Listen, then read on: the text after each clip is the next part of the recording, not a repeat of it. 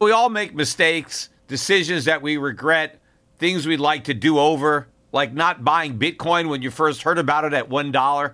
We all carry around different stresses, big and small. When we keep them bottled up, it can start to affect us negatively. Therapy is a safe space to get things off your chest and to figure out how to work through whatever's weighing you down. At times, therapy has helped me and my loved ones in many ways. Therapy isn't just for those who've experienced major traumas. With the right guide, you can discover effective strategies to minimize distractions and truly connect with your needs, setting the stage for a more balanced life. If you're thinking of starting therapy, give BetterHelp a try. It's entirely online, designed to be convenient, flexible, and suited to your schedule. Just fill out a brief questionnaire to get matched up with a licensed therapist and switch therapists anytime for no additional charge. Take a moment. Visit betterhelp.com slash gold today to get 10% off your first month. That's betterhelp, H-E-L-P dot com slash gold.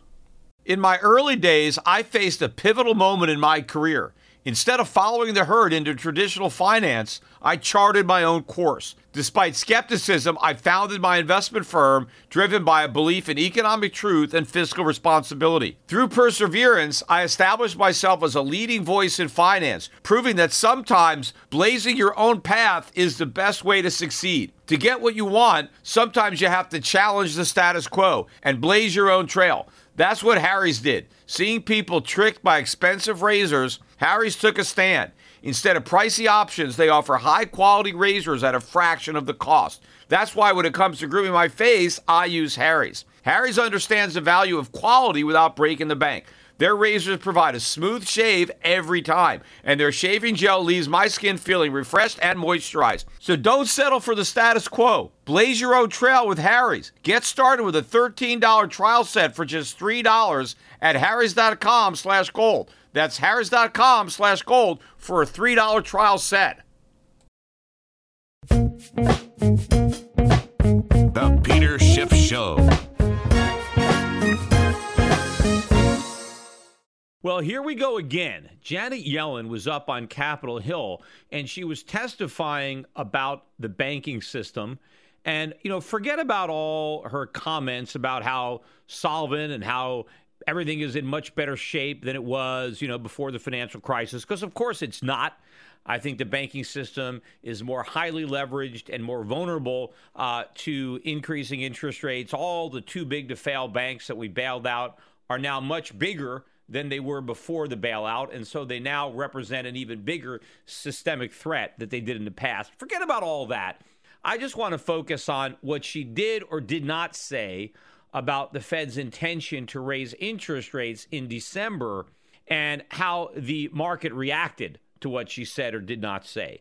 All the headlines following this uh, testimony were about how Janet Yellen is now going to raise rates in December. It's a live meeting. She put a rate hike on the table. The official probability of a December rate hike rose to 60% after she spoke from 50% before, as if somehow what she said moved us closer to the possibility of a rate hike. And of course, that probability was much lower. I think it was closer to 30% uh, prior to the Fed not hiking rates in October. But when they didn't hike rates in October, what the Fed did is they changed the statement and they took out some of the language that referenced their concerns about international markets. And so, because they were no longer as worried as they were before, the interpretation was, oh, now the Fed is hawkish because since they're no longer worried about the global economy, well, now they can raise rates because that's the reason they didn't raise rates in October. That's not the reason they didn't raise rates in October. They had no intention of raising rates in October, just like they had no intention of raising them in September. Yes, they used the global economy as the excuse de jour, but if it wasn't that, it would have been something else. You know, because the last thing the Fed is going to do is admit the truth and say why it's not raising rates, so it used that excuse. And in December, when it doesn't raise rates, they'll use another excuse, right? But the markets still believe that the Fed is about to raise rates. And so when they were not expressing those concerns the way they did the prior month, the interpretation was they're ready to go. Not 100%, right? They moved it up to 50%. And now, based on what she supposedly said today, the odds are 60%. And of course, as soon as she said what everybody thinks she said, which she didn't, the dollar took off, gold tanked. You know, gold is now down almost back down to 1100. It was almost at 1190 before the Fed didn't raise rates in October. The euro's all the way back down to 106 and a half. Where were we? 112, 114 uh, when the Fed didn't raise rates in October. And remember, there were still people who thought they might raise rates in October, and they didn't do it. Uh, but now everybody thinks they're going to do it in December. But let's actually look at what Janet Yellen said because nobody actually does that. First, I'm going to read from a Reuters story. And the headline is Fed's Yellen sees possible December rate rise. And of course, possible, right? A possible rate rise. But that's all it takes, right? Just the possibility, everybody jumps to the conclusion that it's going to happen. But here is what Janet Yellen said. These are her exact words. I'm reading them from the article, and the article has it in quotation. What the committee has been expecting is that the economy will continue to grow at a pace that is sufficient to generate further improvements in the labor market and to return inflation to our 2% target over the medium term. That is what they have been expecting. Now, that hasn't happened. They've been expecting it all year, and it hasn't happened, right? They're still expecting it.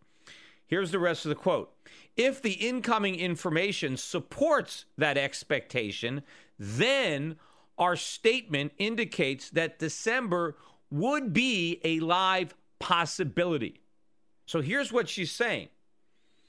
If we are correct and we get what we have been expecting, right, which is a further improvement in the labor market and a increase in inflation, right, closer to our 2% target. If we get that, right, and they haven't gotten it. In fact, the labor market has been weakening, right? The labor force participation rate is now at a new low, right? Uh, wages have been stagnant, and the last two uh, jobs numbers were quite weak. So the Fed has actually been moving further from its goal. But what the Fed is saying here, what Yellen is saying, if we get the improvements that thus far we haven't gotten, because remember, they haven't raised rates yet because they haven't got those improvements. And so what Janet Yellen is saying is if by chance we get those improvements between now and the December meeting, it is possible that we will raise rates. Not that it is probable, that it's possible. I mean, A, she could have said, we will raise rates. She could have said, if we get the improvements that we expect, we will raise rates. Or if we get the improvements that we expect, it's probable that we would raise rates, right? Will is a certainty.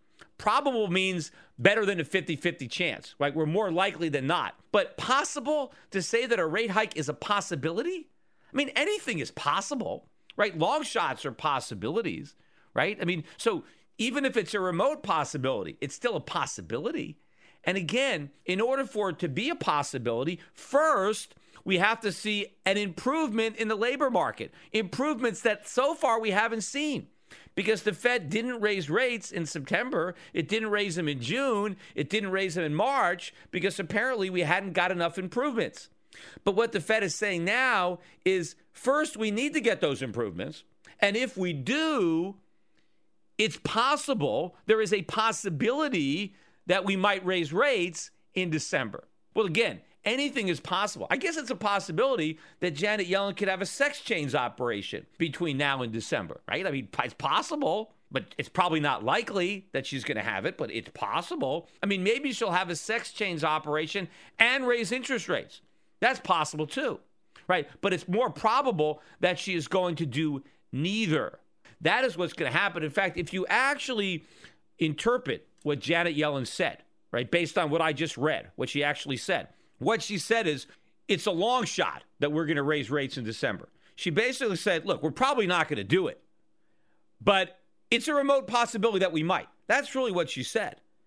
Because A, we got we have to have these further improvements in the labor market that we've been expecting all year, but we haven't gotten them. Uh, we haven't gotten these improvements that we've been expecting, but you never know. It's possible that we'll get the improvements in the next month and a half. And if we get them, maybe we'll raise rates. It's a possibility. Again, sure. So this is all she says. The dollar soars, gold tanks. Yellen says she's going to raise rates. Yellen puts a rate hike on the table. It's a live meeting. It's possible. She's been saying this all year, and it hasn't meant anything.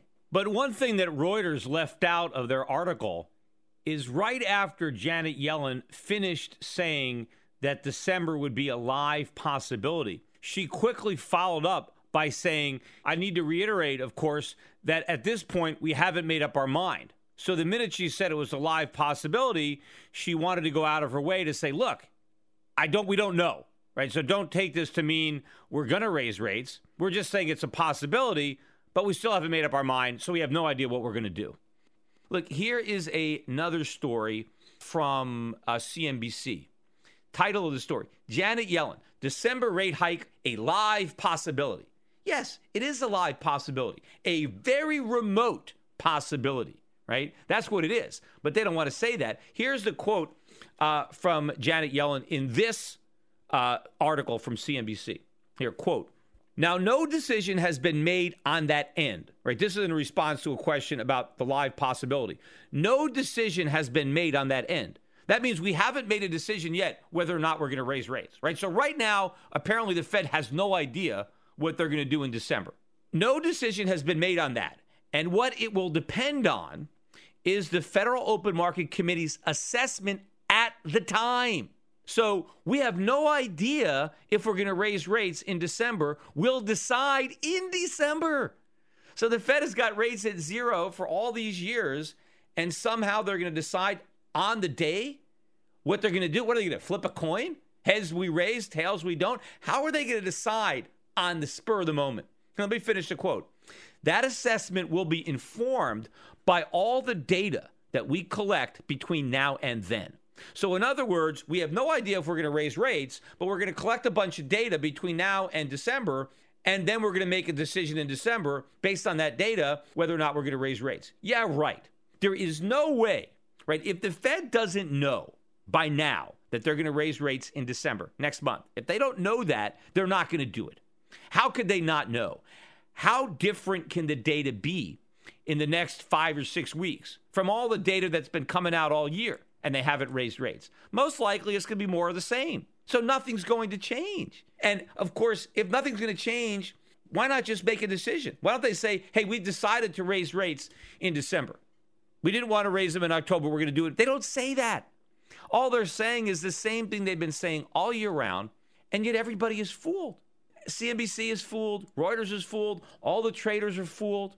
This is Janet Yellen's plan, right? And apparently it's pretty clever. I mean, it's clever enough to fool all these people. It's not clever enough to fool me. You know, I guess the bar is pretty low when it comes to the mainstream uh, media or the financial community, Wall Street. I mean, they're pretty easily fooled. But here's what Janet Yellen is doing, and I've said this before. Janet Yellen's monetary policy is to pretend she's going to raise rates, but then not do it. Keep pretending that the economy is strong enough to support a rate hike, but then, you know, not raise rates, but keep the possibility alive. Keep people thinking that that she is about to do it, but then not do it. And in fact, I've heard people say, well, if the Fed doesn't raise rates by December, well, then look, they've lo- lost all their credibility. But they've never promised to do it. If they don't raise rates, Janet Yellen can always say, what are you talking about? We never said we were going to raise rates. We just said it was possible. That's all we said. We said it was possible that we could raise rates it was also possible that we wouldn't raise rates. And in fact, if you actually listen to what she's saying, it's far more probable that she won't raise rates. Because before which she would raise rates, First, you have to see an improvement in the data, which thus far we have not seen, because if we saw it, she would have already raised rates. So before the decision to raise rates can even happen, A, we've got to see these improvements. And then if we see the improvements, then the Fed has to decide that they want to raise rates, but they might not. I mean, it's possible, based on what Janet Yellen says, that she can see the improvements in the labor market. She can see the quote unquote improvement in the inflation outlook, meaning higher inflation. And the Fed might still decide not to raise rates because she didn't commit to doing anything. Yet somehow the media interprets it. And here's the one thing that Janet Yellen isn't doing, right? Because if you actually listen to what she's saying, right, she says, we're probably not going to raise rates. I mean, there's a mo- remote possibility that we will, but you know, we're probably not. That's really what she's saying. Now she sees the media reacting to what she said. Wall Street, ah, Fed's about to raise rates. She does nothing to alter that false perception. She kind of validates it with her silence because the, the media and everybody else is misinterpreting what her statement is. And the fact is, that's what she wants. That's her cover. She's not doing anything, so she still has an out. Right? Her out is that I never said I was going to raise rates. I can't help it if the markets are jumping to the wrong conclusion. I never said that. We don't. What did I say? I just said it was a possibility. And, you know, I don't know where you guys got this inevitability or where you got that it was a high possibility or even a probability. I said a possibility right? It's possible that I got the winning lottery ticket, right? You know, anything is possible. And that's all she's ever said. But this shows to me that this is by design. The fact that she is not going out of her way, nobody is going out of their way to dampen these false expectations because this is what they want. This is how they're tightening. They're tightening by their rhetoric. By talking about raising rates, that's their tightening. I mean, that's basically all we can do because uh, you can't actually raise rates because the economy is so weak. In fact, a, a story that came out today about Fannie Mae and Freddie Mac Freddie Mac just posted its first quarterly loss in four years. They lost in the third quarter $475 million. Now, here's why this is so significant Freddie Mac has been making profits every quarter, and they've been paying those profits to the U.S. Treasury. And that has been reducing the deficit because they get that income that they wouldn't have got. And that's like tax revenue. And so because Fannie Mae and Freddie Mac have been profitable, right, that's been you know, helping out the treasury. That's been lowering the deficit. But of course, how have they been profitable? By making loans to uh, subprime borrowers with 3% down where they're not going to get paid back, right? They're taking a lot of risk. And in exchange, in the short run, they're making some profits. But we know how this is going to end because we've already seen this movie, right? And so now they just posted a quarterly loss of $475 million. And that means instead of giving the government a check, they're going to prevent the government with a bill. And now the government's going to have to pay that loss. That's a bailout. And this is just getting started. And think about this they're now losing money with interest rates still at zero. How much more money are they going to lose if the Fed raises rates? They're going to lose not only not millions, billions, tens of billions, hundreds of billions of dollars will be the losses if uh, the Fed is going to raise rates. So how are they going to do that? They're not right. That the now again, am I saying it is impossible that the Fed will raise rates in December? No. I just think it is a low possibility event. I think it is highly improbable that they will do it. What's far more likely is they will continue to punt they will continue not to raise rates, but pretend that they will. Because so far, it's working like a charm, right? They're having their cake and eating it too. They get the best of both worlds. Everybody believes they're going to raise rates. Everybody believes the economy is strong, and they don't actually have to raise rates and crush the economy and prove it's not strong. They don't have to. They don't have to prick their bubble. I mean, look at uh, the economic data that has come out this week. I mean, it's not strong. Everybody ignores it. I mean, some of the data beat estimates, but most of it missed. Probably one of the biggest misses and most important ones was yesterday's factory orders. We got the factory orders number. They're now down year over year for, uh, I think, 11 consecutive months. This only happens during a recession. It's almost an entire year where you have year over year declines. They were looking for a decline of 0.9, which was a bad number. We got a decline of 1%, but from a downwardly revised uh, August. The original factory order for August on the month was down 1.7%. We actually got down 2.1%. So the down 1% was on top of a larger decline in the prior month. So all of this, by the way, is going to take away from the third quarter GDP that just came out that was already below estimates. So that's going to come down. Now, of course, the big number is going to be the uh, non farm payroll number that comes out on Friday. But we did get the ADP number that came out today, and this was slightly below estimates. The consensus was 185, and it came in below that at 182. Uh, last month was 200,000, the original report. They revised that down to 190. Uh, so, you know, there's the job picture is a little bit, you know, less robust or these are these are less numbers or weaker numbers than we had before or less strong. And of course you know if you look beneath the surface we lost manufacturing jobs according to ADP we gained service sector jobs but this is part of the problem right? We lose these good jobs that have high pay good benefits. You can support a family on these jobs right? Those are the jobs we lose. And the jobs that we gain are these service sector minimum wage jobs, part time jobs, right? The kind of jobs that you can't support anything on, right? You, you're living at home with your parents. You know, the, those are the kind of jobs that we are creating. And so there's no indication that we're getting any kind of improvement along the lines that theoretically Janet Yellen would want to see in the labor market, which is more participation, fewer part time jobs, more high paying jobs. None of that is happening. We're getting further and further away from the Fed's goal while everybody is pretending that they're about to raise rates.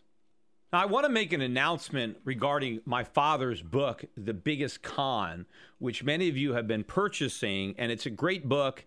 And, you know, it was very influential uh, in my understanding of economics. I read it initially as a kid, but I've read it several times uh, since then over my life. And, you know, whenever I read that book, I actually hear my father's voice, the sound of his voice. It's almost like he's speaking to me.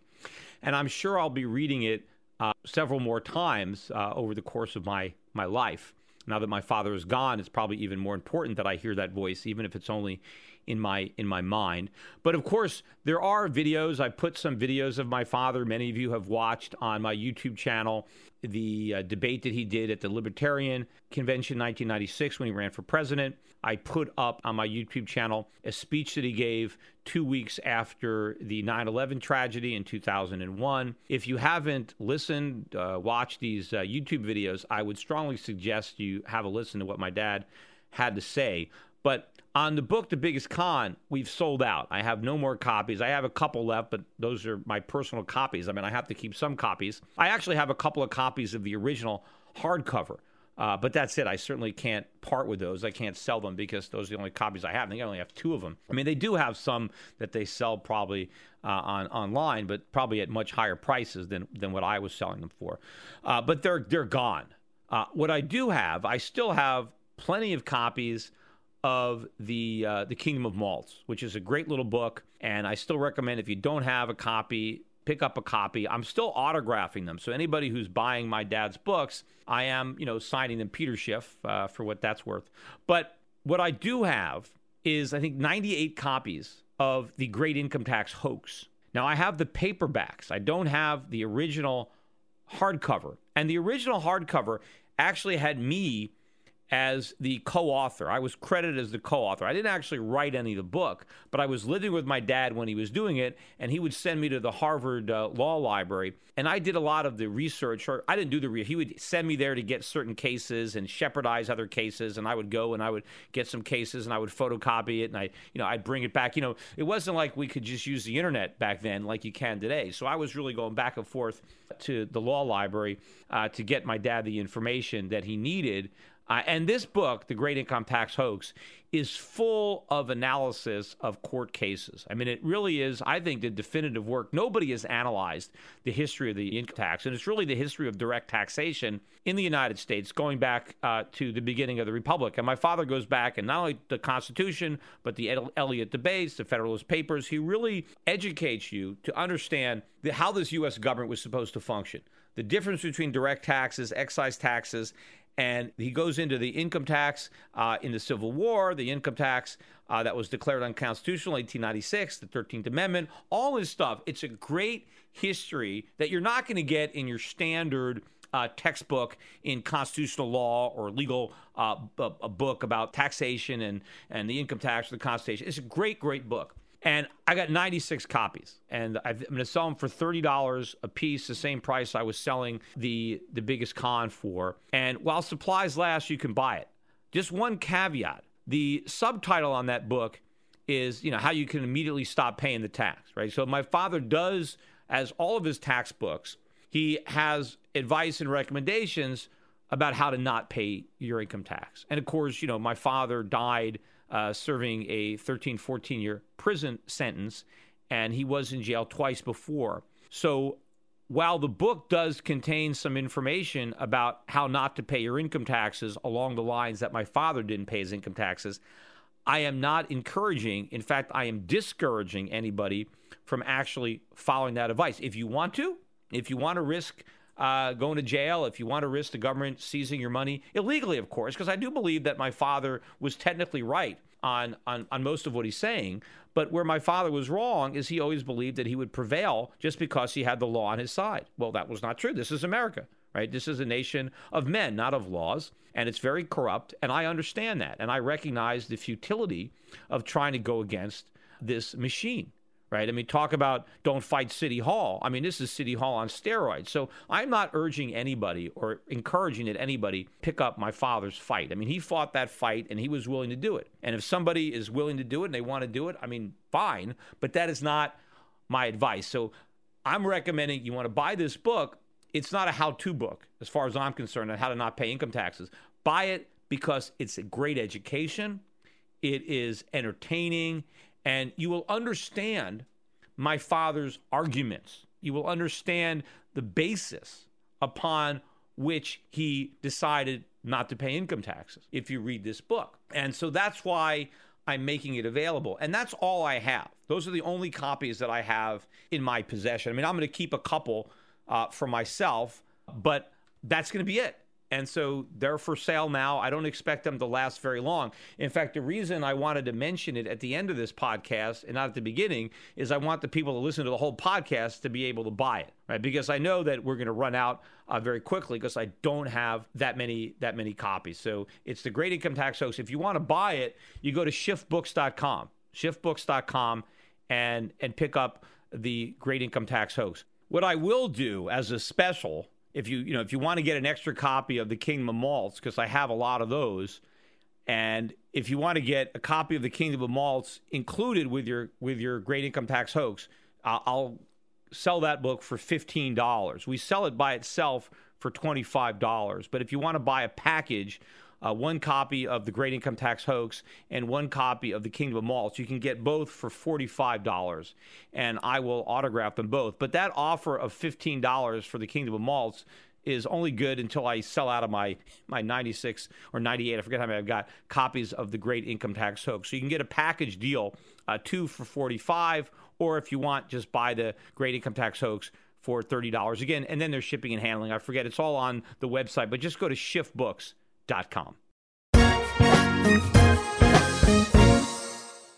there's so much factually incorrect information and underreporting by legacy media today. Shouldn't there be truth in media? Well, there is. Truth in Media. Recently, a novel thought is now a reality with truthinmedia.com. Led by award winning journalist Ben Swann, truthinmedia.com is the source for uninfluenced, reliable, fearless news where journalists pursue real questions, not conspiracies. Make truthinmedia.com your default browser's homepage today and get breaking news and commentary that speaks the truth to power. It's also where you can tune into the Peter Schiff Show every week. Visit truthinmedia.com today. That's truthinmedia.com. Access to Truth in Media RS feed by visiting truthinmedia.com forward slash feed. Attention listeners, I have an urgent message for you. We're in the middle of a war. The global conflict is destroying the lives of millions without a single bomb being dropped. It's called the International Currency War, and your bank account has been drafted to fight. The victims in this conflict are our currencies the dollar, the euro, the yen, the pound. They are all heading to zero as irresponsible central banks compete to see who can print the most the fastest. But there's one form of money politicians and central banks can't destroy gold. Today, it's more important than ever to understand the value of gold in your portfolio and to keep a close eye on major market developments. Subscribe to my monthly video cast and you'll be the first to hear my latest analysis on gold investing and the currency wars. Visit goldvideocast.com right now to subscribe for free. I call the dot com bust, then the housing bust, and I advise clients to diversify into foreign equities and hard assets while the rest of Wall Street laughed at me. Now I want to keep you up to date on the next crisis that is brewing. My Gold Videocast also includes personal interviews I've conducted with other contrarian investors like Jim Rickards and Axel Merk.